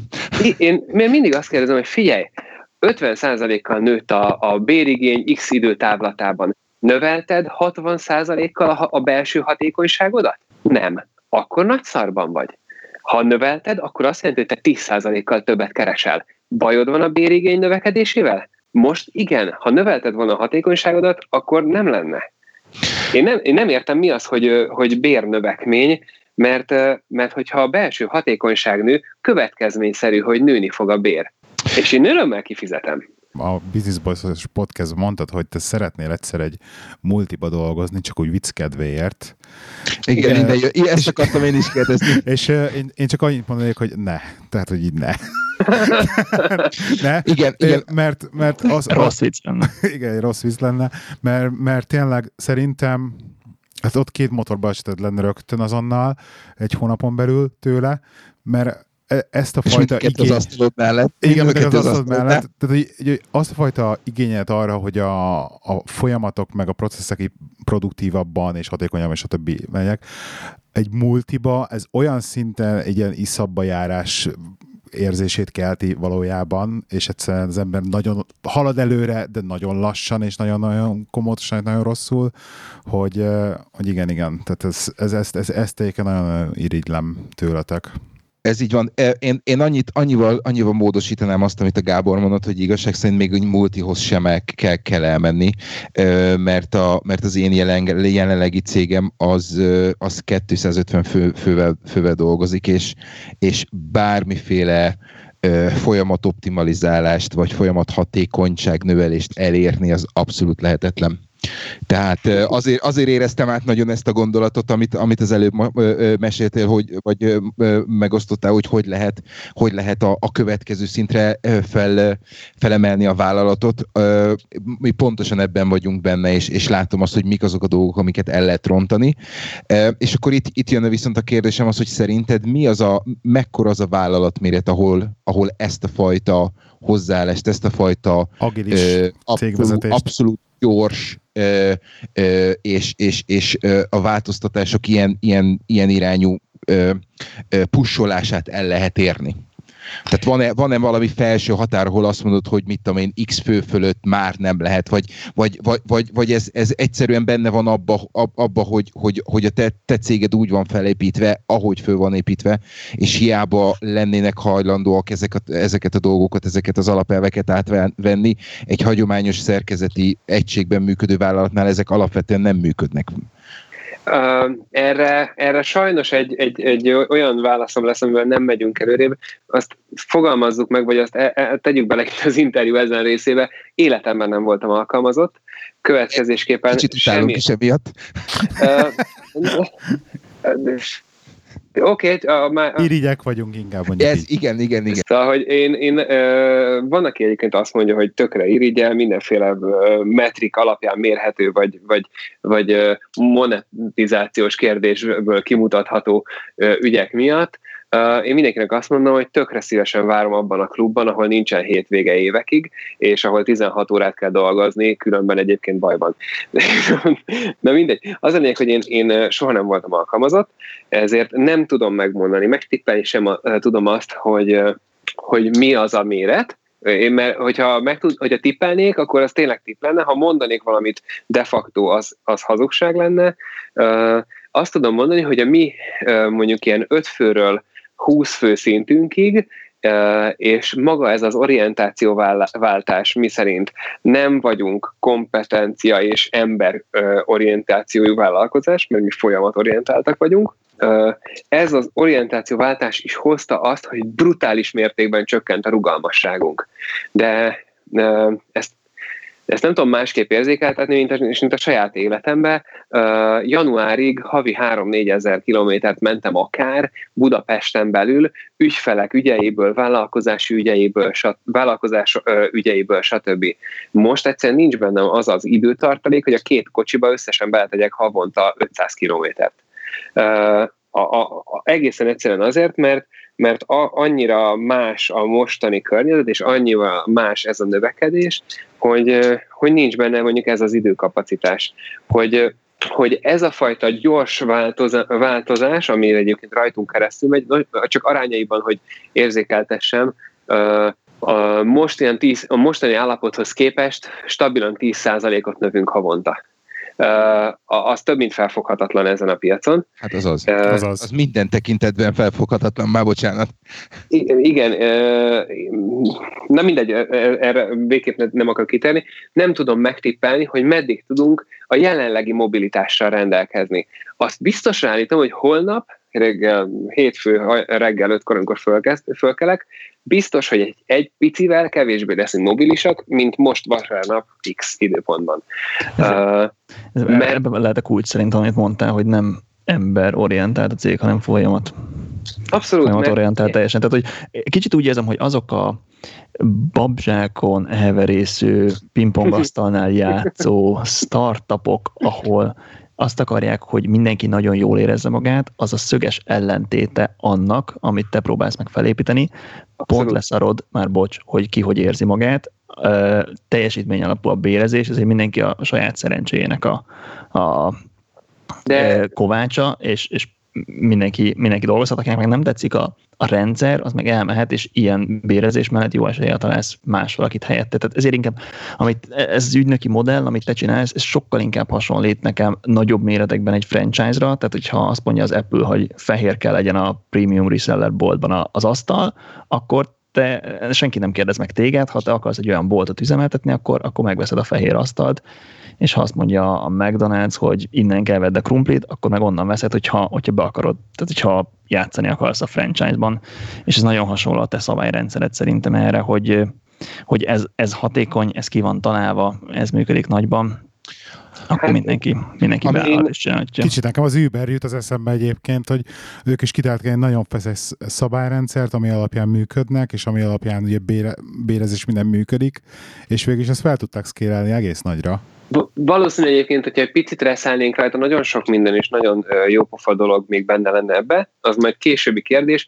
Amikor 30 milliót csináltunk egy évben, akkor, akkor nem tudtam, hogy mi vár ránk a, majd a 100 milliós szinten, most a 100 milliós szinten nem tudom, mi vár ránk a 300 milliós szinten, és én nagyon rossz vagyok ebben, az emberek nem szeretnek pénzről, meg forgalomra beszélni, engem meg nem érdekel, úgyhogy én nagyon szívesen beszélek róla, mert én ezt értem, én egy vállalkozó vagyok, én azt értem, hogy, hogy, hogy, hogy milyen forgalom és milyen nyereség van.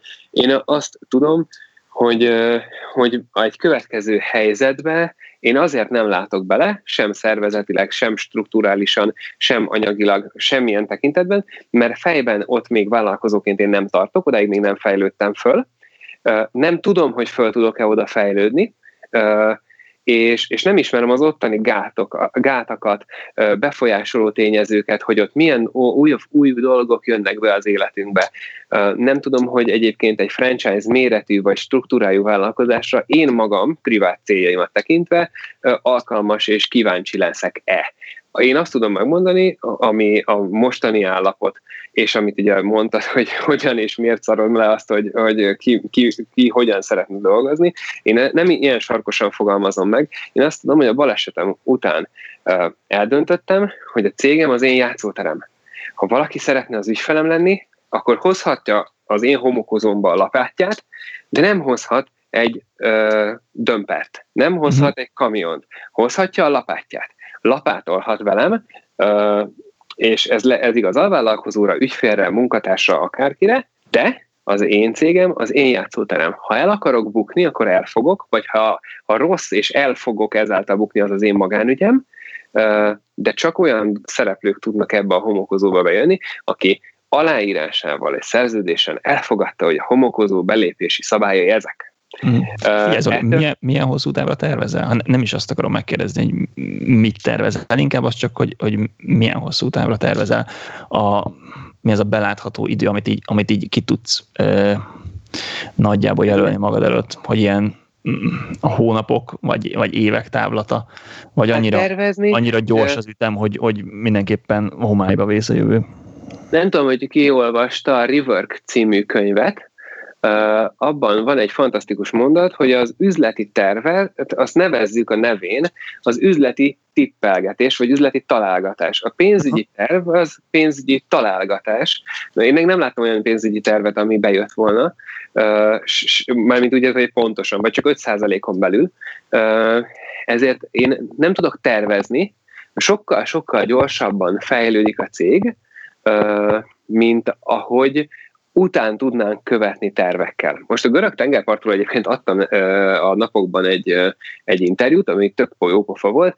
Én nekem azt gondolom, hogy az az állításom a helyes, én nagyjából olyan öt éves tervben vagy vízióban tudok gondolkozni, amiben mm. vannak elemek, mind financiálisan, mind életcélok, magáncélok, stb. stb., amiket látok magam előtt, és ezeket szeretném elérni.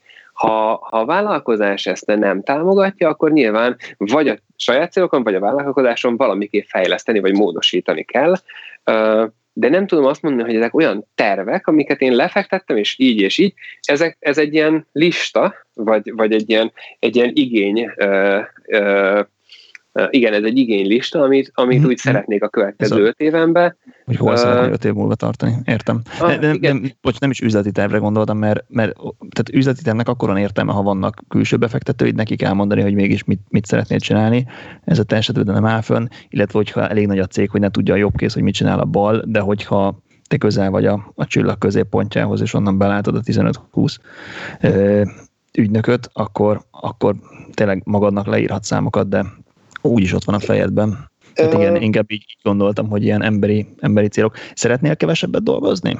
Hogy legyen egy konkrét kérdés? Hogy minden, hónapban, ilyen? minden hónapban kevesebbet dolgozunk. Számokban kifejezve, amit tavaly dolgoztunk x 10 ezer forintért, vagy mindegy, egy szolgáltatás havi díjáért. Te, te személyesen van ilyen célod, hogy hogy mondtad, hogy régen 16 óráztál, meg hétvégéztél, most már, most már talán hétvégén nem dolgozol, de van ilyen szerepel az öt éves céljaid között, hogy Négy, négy órás munkahetet el akarod érni? Nem tudom. A négy órás munkahelyet az egy nem létező dolog, az azt szerintem a fél világot átverték, de, de az egy másik dolog. Uh, az tök jó egyébként a lelkes semmittevőknek egy nagyon jó dolog. Van, van az az ember tömeg, amit én úgy hívok, hogy lelkes semmittevők, ezt mm. uh, szinten uh, valakitől tanultam ezt a kifejezést. Ők azok, akik elolvasnak egy ilyen jópofa könyvet, tökre belelkesülnek, na, hú, ezt bevezetem, egy év múlva négy, négy órás munkahét, uh, aztán, aztán két hét múlva, amikor már egy kicsit ö, ö, lankad a libido a, a, a téma iránt, akkor egyébként ugyanúgy folytat minden tovább. Ő a le, nagyon lelkes, de egyébként semmit tevő. Ö, én, én ezeket így nem tudom ö, így, ö, így ho, hova tenni a dolgot. Azt tudom mondani, hogy kevesebbet dolgozni egyébként nem szeretnék, szóval nekem tök komfortos az, hogy sok munka van. Tolom, mint az őrült, Azért, mert szeretem. Én pont mostanság párommal nagyon sokat beszéltem erről, hogy egészen egyszerűen én szeretem azt, amit csinálok, no. és, és meghűítő a tempó, és vannak nagyon-nagyon stresszes időpo- időszakok, amikor idén is volt olyan, amikor néha azt mondtam, hogy én most felállok, és én ezt itt abba hagyom, de, de ezeken túl lehet jutni, és én azt szeretném inkább, hogy a munkám struktúrálódjon át. És ebben kettő dolgot szeretnék csinálni kizárólag értékesítés, e, ez az időm nagy része, fizetős tanácsadást nem, nyilván ezért van egyébként egy nagyon-nagyon magas tanácsadói óradíjam, uh, ami egyébként arról szól, hogy a lehető legtöbben ne akarják. Uh, egészen egyszerűen, amit én egy óra alatt dolgozok, és azért kapok pénzt, azt nem tudom értelmezni.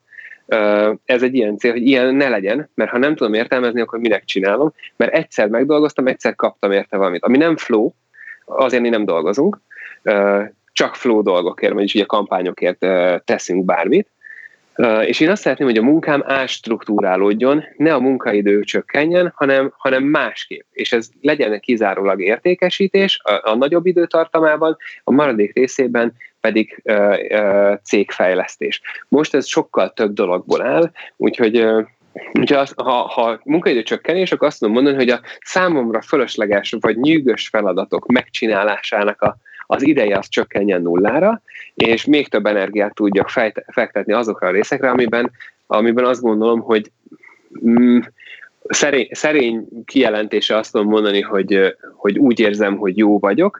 Uh, egoista kijelentésekben nem akarok belemenni, a végén azt mondják, hogy Zoli az milyen rossz, rossz srác. Te olyan dolgokkal akarsz foglalkozni, ahol igazán értéket teremtesz másoknak, ami, amiért megfizetnek. Uh, hát inkább magamnak. Uh, igen. Na, én most, most fogom terelni a témát nagyon. Zoli, mindenképpen muszáj beszélnünk arról, hogy ez az egész produktivitás és folyamatkezelés, stb. ez neked a személyes, mint, mint Pál Zoltán életedben ez hogy néz ki? Tehát tudod, mi az a GTD használod-e, milyen applikációkat használsz, mesélj erről egy picit, légy szíves, mert ez... Van-e noteszod? Van-e noteszod írsz kézzel, vagy, vagy iPad-en írogatsz, vagy ilyesmi? Mesélj erről egy picit, légy szíves. Uh, akkor sorban haladva, tudom, nem állítom, hogy ismerem, mert nem mélyültem el benne, azért, mert én alapbeállítás tekintetében és akkor te azt mondod, hogy GTD, én azt mondom, hogy GSD, szem, attól függően, hogy mennyire tetszik a feladat. Én, én, én alap, alap helyzetből így működöm, mert egészen egyszerűen kiveszem magam a, a képlet azon része, részéből, ahol benne van az, hogy nekem van-e kedvem, hangulatom tenni a dolgom.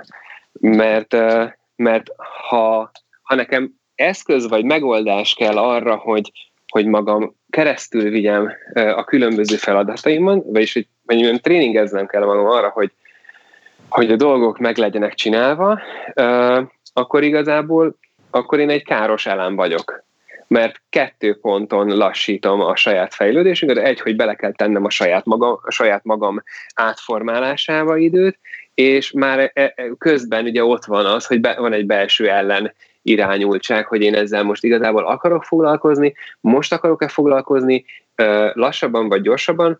Én, én azt mondom, hogy hogy magamat kiveszem a, a, a folyamatból, és van egy feladat, azt meg kell csinálni, lehet, hogy azért, mert Fater rendőr volt. Nekem, nekem én, én ilyen, e, hogy egyszerűre lettem, binárisra nevelve, nem az van, hogy miért, hanem az, hogy meg kell csinálni és, és én ezt nagyon-nagyon jól alkalmazom a mindennapjaimban, csak megcsinálok mindent, ami előttem van.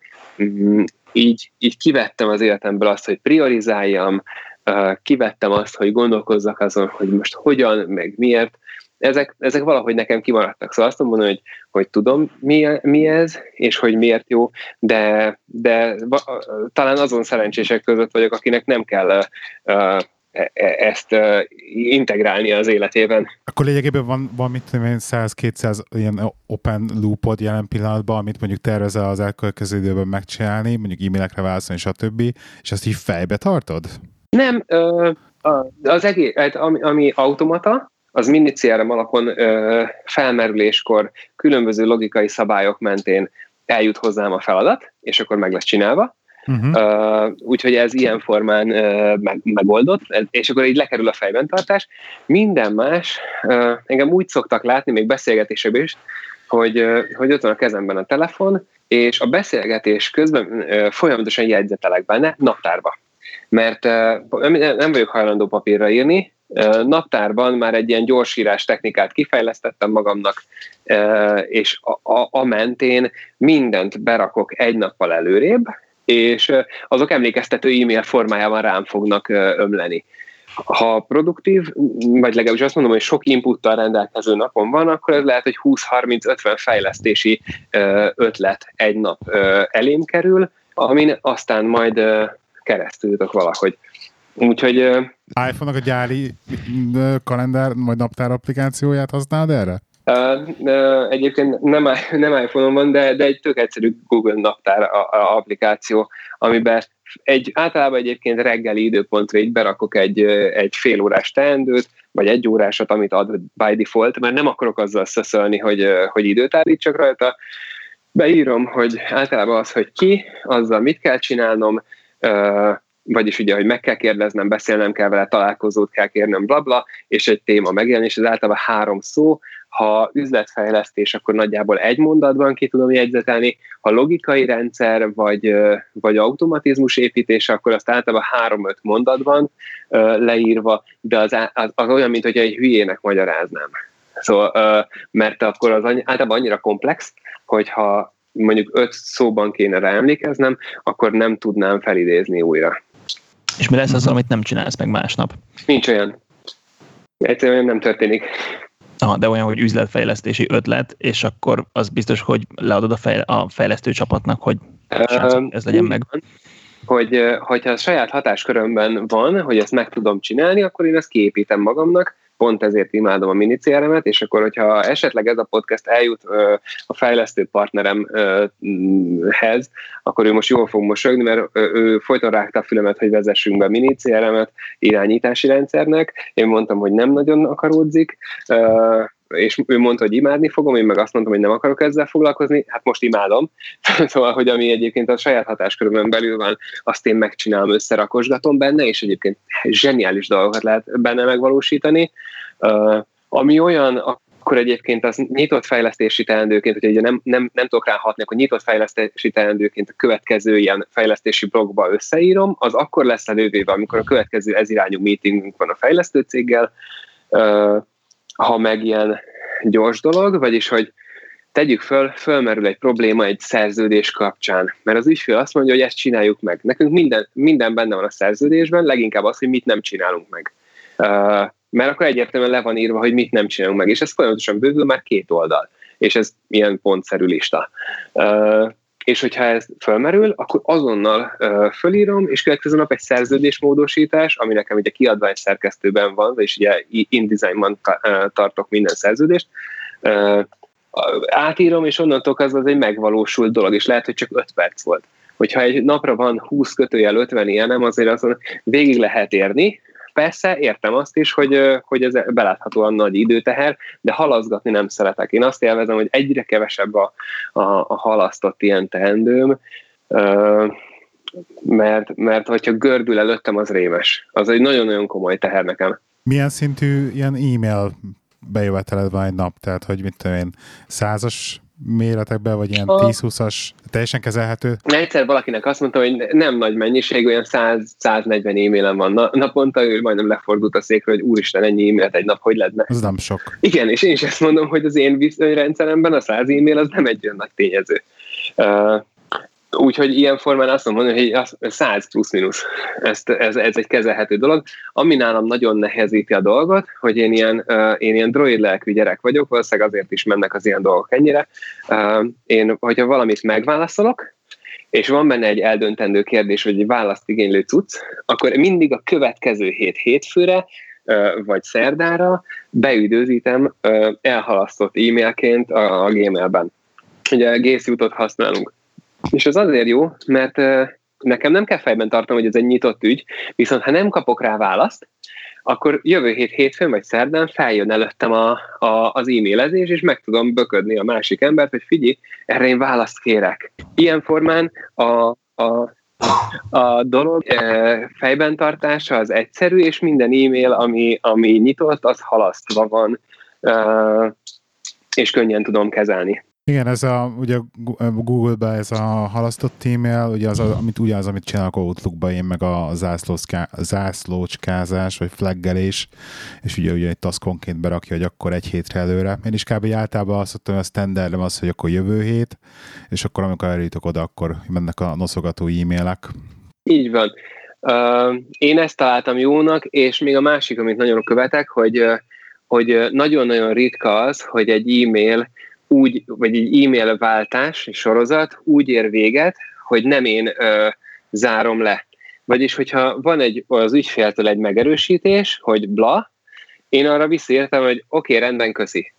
Mert oké, okay, hogy ő megerősítette, viszont bármikor ö, megnézem azt a levelezést, ha a legutolsó e-mail ö, általam lett leírva, és nincs benne teendő megfogalmazva, akkor az, az én értelmezésemben le van zárva, Egyéb iránt, hogyha, hogyha az elsikad, akkor nagyon egyszerű, hogy az én felelősségi körömbe tartozó, hogy az nem lett tovább ö, ö, víve egy ponton túl. Uh-huh. És akkor gondolom archiválsz a Google Suite-ba. Én teljesen ilyen clean e-mail címekkel uh, dolgozom. Uh, ami le van zárva, az ki van véve a beérkezőből, és most így meg tudom ebben a pillanatban mondani, uh, a 11 e-mail címe, e-mailem van a priváton, a központi cégesen nulla, a saját cégesen három. És nekem ennyi dolgom van éppen. Uh, nyilván archiválok, ilyen formán ez azt mondom, hogy az, az teljes értékűen archiválás, csak... Uh, hát igen, ezt hívja azt, hogy ilyen... Inbox Zero-nak, igen. Igen, igen, igen, igen, igen. De, de abban megbízok, hogy mindent archívban megtart nekem életem végéig a Google. Igen, egyébként azt kell, hogy elmeséljem egy kis személyes sztori ebben kapcsolatban, hogy amikor a Máté így földobta az ötletet, hogy esetleg érdekelne minket, beszélni veled, és akkor ezt be így kiment, meghallgattam az adást, és kiment az e-mail, és akkor így nekem volt egy ilyen kis szkepticizmusom, hogy ugye egy 100 milliós árbevételt produkáló cégnek a CEO-ja mennyi idő alatt fog vajon válaszolni egy ilyen e-mailre, és valamilyen nagyon minimális idő alatt visszareagáltál, és akkor így pisítattam is, hogy oppá, hogy akkor itt tényleg működik valami rendszer. Tehát ez nekem nagyon sok visszajelz, nagyon sok szituációba visszajelzés az, hogy amikor valaki egyszerűen képtelen így uh, ura lenni a saját helyzetének, és akkor nem bírnak egyszerűen e-mailekre válaszolni, nálad az így nagyon látszott, hogy ez, ez működik. alapvetően igazad van, bár be kell valljam, és akkor, és akkor magam ellen beszélek, téved, mert egy, pontosan egy nappal később válaszoltam, azzal a célzattal, hogy, hogy még meg vagyok csúszva a nyaralásom okán, de... Akkor is de, közelének tűnt, igen. A, a lényeg igazából az, hogy, hogy én egy napon felül bejövő e-mailt nem hagyok úgy, minimum azt a reakciót meg kell magam felé tennem, vagy magamból fakadóan tennem, hogy, hogy tudatom a másik felet, hogy vettem, értettem, ebben a pillanatban rettenetesen el vagyok úszva, viszont, viszont én nem tudom azokat az embereket érteni, aki, aki napokig nem tud egy e-mailre válaszolni. Mai világban még Kubában is van internet napi egyszer minimum, hogyha nem tud megválaszolni egy e-mailt, akkor általában nincsen dolgom, így azért azt mondom, hogy, hogy a legrosszabb esetben én egy napon belül megválaszolom, de, de egyébként valóban az szokott történni, hogy ilyen, ilyen perces nagyságrendben tudok rend, rendelkezésre állni e-mailben, ha éppen nem tartok tanácsadást. De ez nem lehet, hogy csak, csak és kizárólag azért, azért tartasz te itt, mert, mert olyan szinten van kihegyezve a, a, a rendszeretek, hogy csak és kizárólag az, az jut el hozzád, ami hozzád kell, hogy eljusson? Uh, csak is kizárólag azért, azért, azért kérdezem, mert ugye tehát én, én pont egy kicsit a másik felén vagyok, és nekem például borzasztó olyan, olyan mennyiségi e-mailt kapok, ami nem, nem hozzám tartozik, vagy nem, nem, nem nekem kell semmit csinálni, ami, ami, ami az én felelősségi körömön kívül, kívül kerül, de mégiscsak észbe kell tartani, archiválni kell, stb. stb., hogy, hogy a, gondolom, gondolom nálunk a, a, a főnöknek, amikor, amikor van 680 olvasatlan üzenete, akkor, akkor az egy egészen más... Akkor, akkor hiba van a főnöknél. Illetve azért mondtam az előbb, hogy, hogy elképzelhető, hogy ez, ez a, a kutya valahol a, a vállalati kultúrába, illetve a vállalati struktúrába, illetve a méretben van elásva, hogy, hogy, hogy egy, egy olyan méretű cégnél, ahol én dolgozom, a főnöknek annyi minden területen van beszámolási vagy, vagy, vagy riportolási kötelezettsége, hogy, hogy szerintem sokkal-sokkal jobban elcsúsznak ezek a dolgok, és, és nincsen ennyire kihegyezve arra, hogy ő abban abban jó neki az lenne a munkája, hogy ezeket és ezeket a dolgokat ö, ö, fejezze be, ehelyett, ehelyett előmlesztik olyan típusú e-mailek, ami, ami nem neki fontos, hanem másoknak fontos, hogy tudassák vele hogy mi Persze. történt. De hát ez, ezek mind vált irányítási hibák. Hát én a legjobban az ilyen dolgok, olyan dolgok vagyok kiakadva, hogy érted, mi Salesforce-ot használunk, ugye a CRM-nek, azt gondolom Zoli ismered. Persze. És és konkrétan hogy ugye nekem az Opportunity Salesforce-ba, mit tudom én, szintenként ugye be vannak rakva, hogy hol tart éppen státuszilag, amihez hozzárendel a Salesforce automatikusan egy százalékos esélyt, hogy mennyi esély fog bejönni. Most ehhez képest, hogy ez benne van a, a, a rendszerbe, nekem havonta a hónap elsőjén le kell adnom egy Excel táblába egy, egy Excel táblát arról, hogy nekem a három, az elkövetkező három hónapra mi a forecastom. Mi a faszomnak már elnézést forecastolok, amikor benne van a CRM rendszerben, és csak egy riportot kell lehívniuk, hogyha a CRM ugye normálisan kéne töltve. De mégis egyszerűen kőtáblának használjuk az Excel-t, meg minden, stb. amit használunk egyébként, mert nem tudják, hogy hogy kell használni normális CRM rendszert, fizetik a milliókat rá, gondolom, csak egyszerűen nincsen mögé rakva az a tudás, hogy nagy gyerekek, de hát ezt le lehetne hívni, és nem kell akkor a csávónak ennyi és ennyi időt eltölteni, és egyébként az egész céget, ez minden, nem, gondolom nem csak a mi cégünket, hanem minden nagy céget ezt így áthatja, és ezért lassúak, és ezért vesztenek el csomó pénzt, mert szóval rengeteg olyan folyamat van, amit duplikálva csinálnak, vagy csináltatnak emberekkel, pedig valójában automatizálni lehetne, igen. Nekem, nekem erre a, a, a, az elmúlt, elmúlt két hétben a legjobb példa, nem tudom, nem tudom hogy mondtam-e nektek, vagy, vagy ö, neked meséltem-e, hogy elkezd, elkezdett dolgozni velünk a konzultáns cég, azért, hogy ö, egy előre meghatározott mennyiségű riportot megírjanak az új, az új rendszerbe.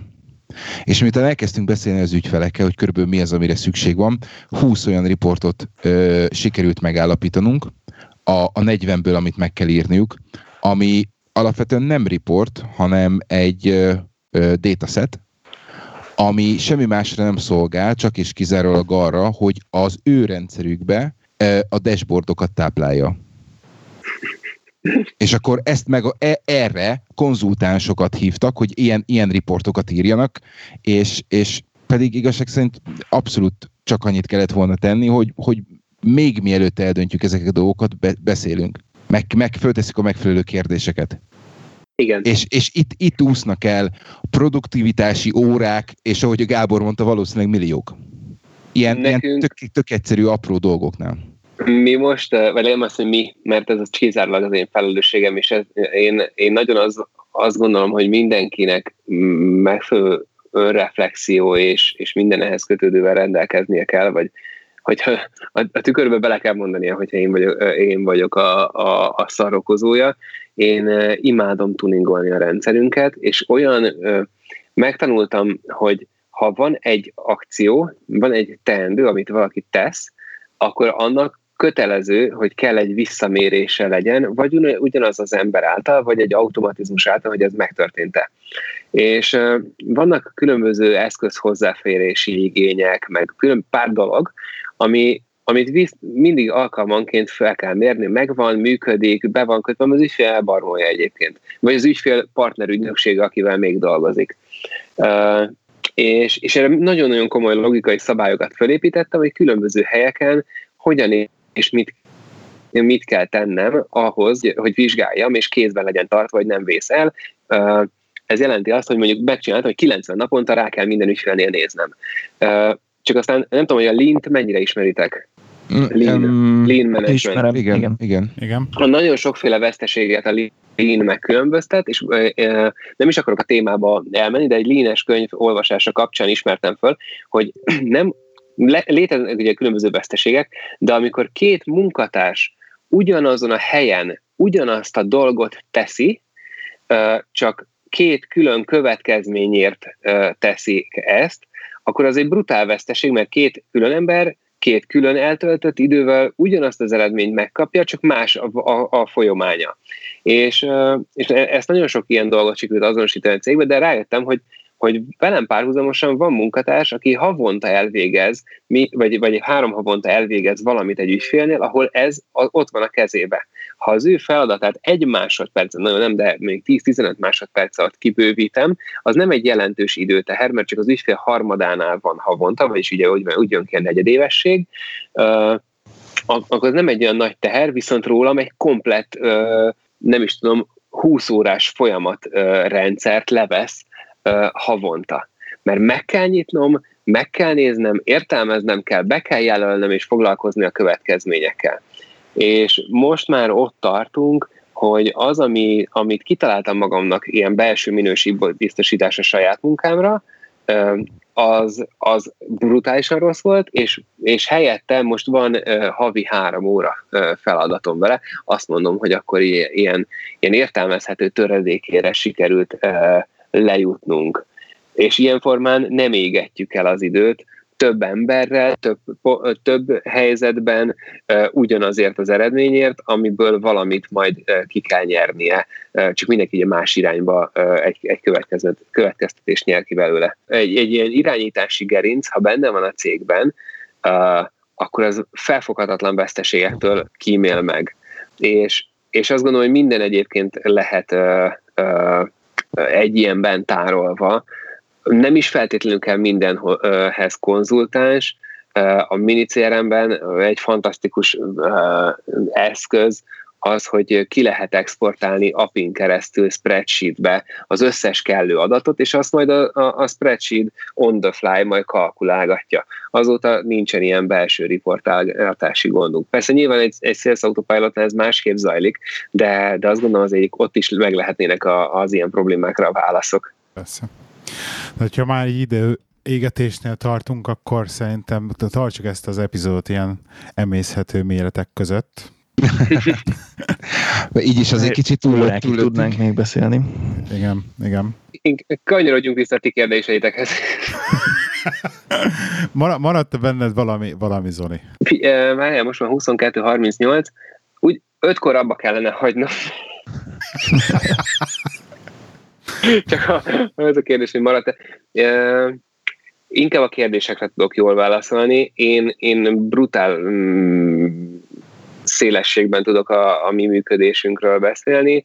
Uh, annyit egyébként még hozzátennék, hogy mióta én most így az utóbbi pár hónapban eléggé széles körben beszélek erről, hogy, hogy így is lehet marketing ügynökséget vezetni, uh, szóval azt mondom, hogy szinte érintésmentesen. Most a héten jött a negyedik olyan ügynökség, hát nem mondom, hogy partnerem, de a környezetemben ismert, vagy általam ismert ügynökség, aki azt mondta, hogy hogy, hogy olvassa az interjúimat itt-ott, meghallgatta a Business Voice-nak a podcastjét, stb., és hogy teljesen elkezdték átszervezni a céget, és így ott állok, hogy így, hát tök jó, csak hogy így előtte is, egy évvel ezelőtt is mondtam azt, hogy, hogy mondjuk egy dobozosítás és egy jó folyamat az, az dimenziókat szabadítja föl kapacitásilag, de, de úgy érzem, hogy mostanság megérett a a, a környezet arra. Valószínűleg egyébként azért, mert nincs munkaerő az országban, de, de megérett arra, hogy, hogy ilyen dolgokkal elkezdjenek aktívan foglalkozni. Na, az egy, ez egy tökéletes végszó szerintem. Én gyorsan, annyit még be kell tennem itt ilyen kis színesnek a végére, és akkor utána lezárhatjuk az adást, hogy a Telegram csatornánkra posztolgatom most nagyon bőszen a, a shortcut, a Siri shortcuts-okat, amiket így gyártogatok. Ez, az Ádám volt, igen. Az, az, az, az, abból, az egyik az, amit most már nagyon ö, fantasztikusan jól működőre csiszoltam, az ugye, ami hozzáadja az útidőt, berakja az útidőt egy meeting elé, a otthoni lakcímemtől, ezt is besereltem már, illetve egy másik, amit besereltem, az, hogy csináltam egy olyan shortcutsot, aminek az a hogy délutáni szunya, Na, ami, menj a francba. Ami be, megkérdezi, hogy hány percet, hány percet szeretnél pihenni, és akkor beállít erre egy Do Not disturb arra az időre, és beállít egy timert mellé, és akkor addig nem fognak zargatni, és tudsz egy ilyet relax, hívjuk így, hogy relaxálni, de a délutáni szunya sokkal menőbbre. Úgyhogy ezeket így besereltem a Telegram csatornánkra, akit érdekel, azok a... a Én el, elmen, elmentettem, és el, el fogom nevezni meditációs fél órának. akkor hívjuk így. Na minden, majd még a sorkaszról beszélünk a legközelebbi adásban, csak ma, most már nincsen időre hosszabban húzni, úgyhogy Zoli, nagyon szépen köszönjük, hogy elfogadtad a meghívásunkat, és hogy beszélgettél velünk. Köszi szépen, hogy megosztottál ennyi belsős titkot. Benézhettünk a, benézhettünk a motorheztető alá. Én annyit mondanék, hogy köszönöm szépen, hogy, hogy, hogy megerősítettél abban a, abban a hitemben, hogy, hogy én vagyok az UFO, mert valami hasonlóképpen gondolkozom, mint te bizonyos tekintetben, úgyhogy vagy inkább arra, hogy van, van fény az alagút végén, nem? Tehát, hogy vannak, még, vannak olyan igen, cégek, igen, ahol, ahol látják, hogy hogy kell ezt normálisan csinálni. Igen. Én, én köszönöm a meghívást. Nekem ez a, ez, ez a több mint másfél ez egy fantasztikus időtöltés volt még, még remélem, hogy fogunk dumcsizni a, a jövőben. Nagyon köszönöm a meghívást. Köszönjük, Köszönjük még egyszer. Elérhetőségeink a, a szokásosak telegram.me per irodai huszálok, kukac 79 telegram, vagy uh, Twitter, kukac Twitter, egy hét múlva újra jövünk. Sziasztok! Sziasztok!